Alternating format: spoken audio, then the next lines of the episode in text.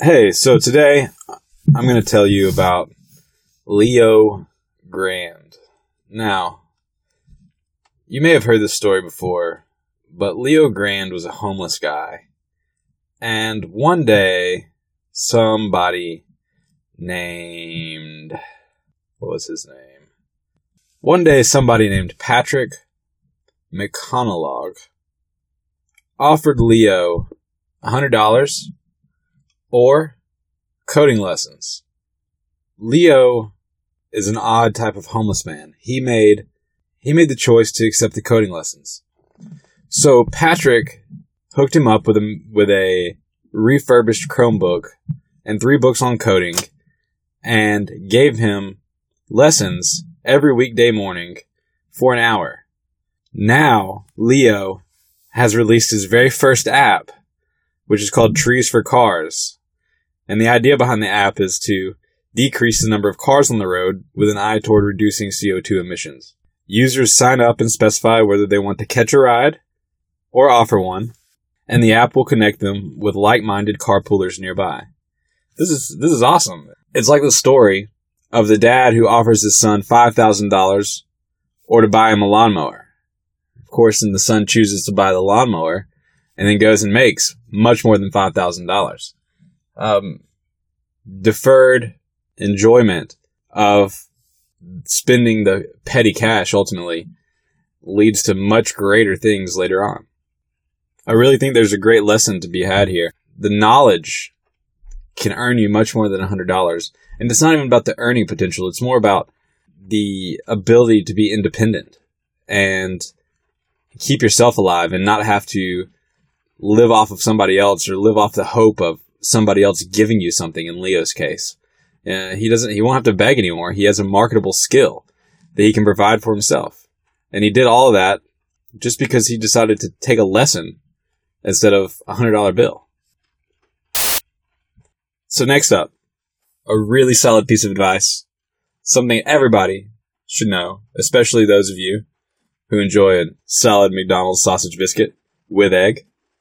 So you should know, posted by user I am Ta. I don't even know how to say this guy's name. I am to Cocat. That's what I'm going to say. It says you should know when ordering a sausage biscuit at McDonald's, it's cheaper to order a plain sausage biscuit and then to add a folded egg instead of ordering a sausage biscuit with egg.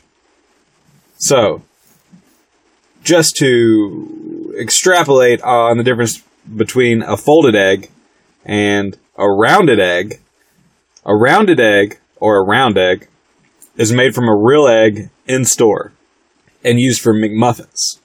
A folded egg is made from egg in a factory, then frozen, packaged, and shipped to the store to be reheated and served, used for everything else.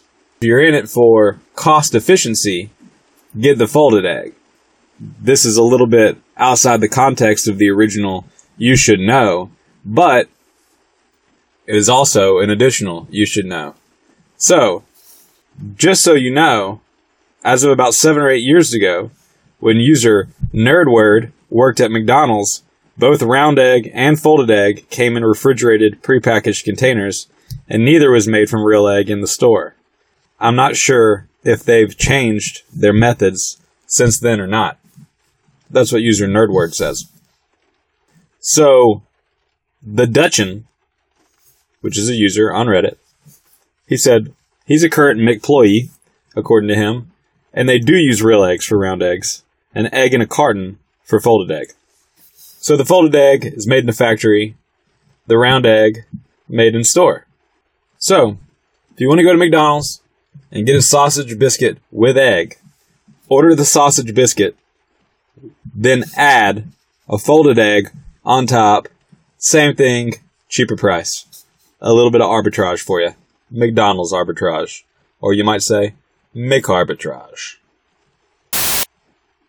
Lastly, on Explain Like I'm Five, there's an interesting question that is pretty relevant to the Apple FBI discussions currently going on. And it says, How do hackers find slash gain backdoor access to websites databases, etc.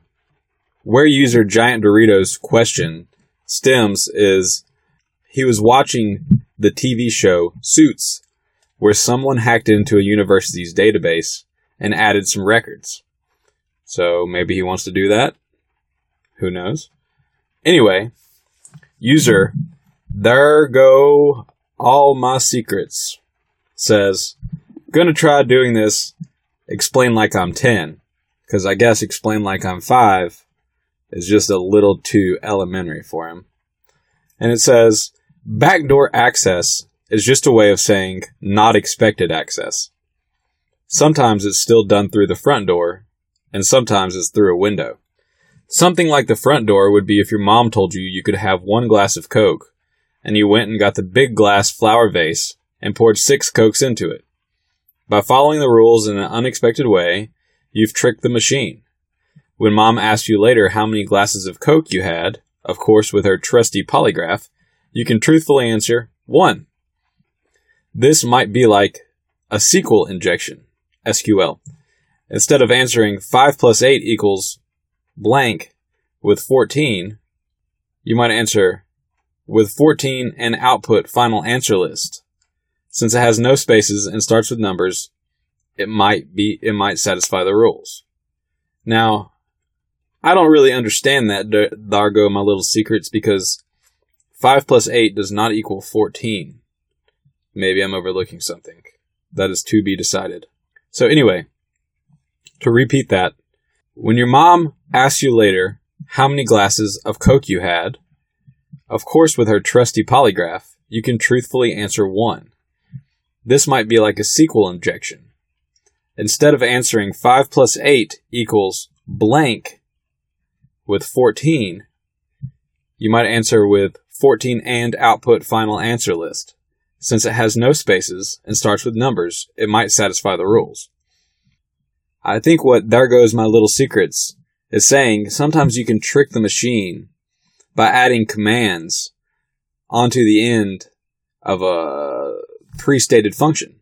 You know, if there's no parameters that doesn't allow this, or no, you know, and you know the basic structure behind the code, you make an output the list or anything else you're looking for by simply modifying an answer. I don't know. Another way would be if your mom said you could invite some friends over to play. After the fifth friend walks in, your mom declares, That's it.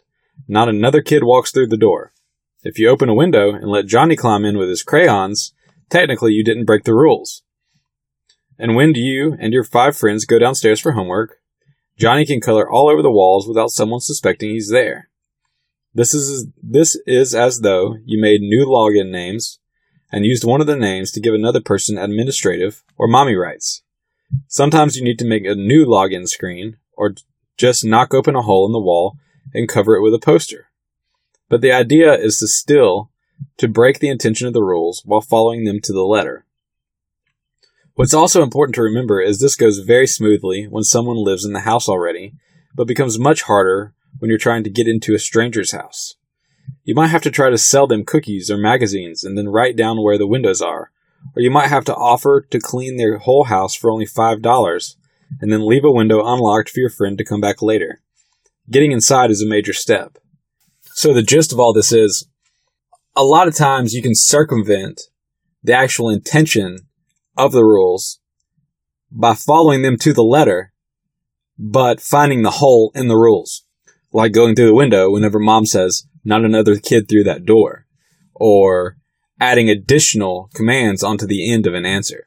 This is how user, there go all my little secrets, explains how hackers find and gain access to websites, databases, etc. So it's really not them brute forcing per se their way in. It's more them finding the little passageways that were kind of left unlocked or didn't really get thought of in the initial pass. And I think that's why things constantly get exploited and then they get better and then they get exploited again and then they get better. Uh, you have to wonder, is there ever a point at which things become impenetrable? Um, I don't know. You know, I, I don't think so. I think that there's always a way to circumvent the rules. You know, somebody's always going to be thinking of ways to do it, and other people are always going to be thinking of ways to keep them out. But it's a never ending cycle, and honestly, it's probably what's keeping a lot of people employed. So, user Tim Burton adds to this by saying sometimes a house is built with coal chute from the 19th century. Later, someone buys it and patches up the chute. They later sell the house, and after a few decades, people forget it exists because who uses coal chutes anymore? Well, someone might know a thing or two about 19th century homes and know it might have a coal chute. So they go looking for it, and sure enough, they find it because it was never properly fixed up. And the thief removes the vinyl to reveal the plywood covering the chute, pulls it off, and slips into the home. In other words, sometimes programs or software have features that used to serve a function, but after several revisions, they get patched up and forgotten about. Instead of being properly recoded, someone with knowledge of old features in software could know where to look, poke around, and eventually find the weak spot. An example for that, which is the chute example, was PHP on an Apache server. So now we know how the guy does it that's always in the back of the van in those heist movies.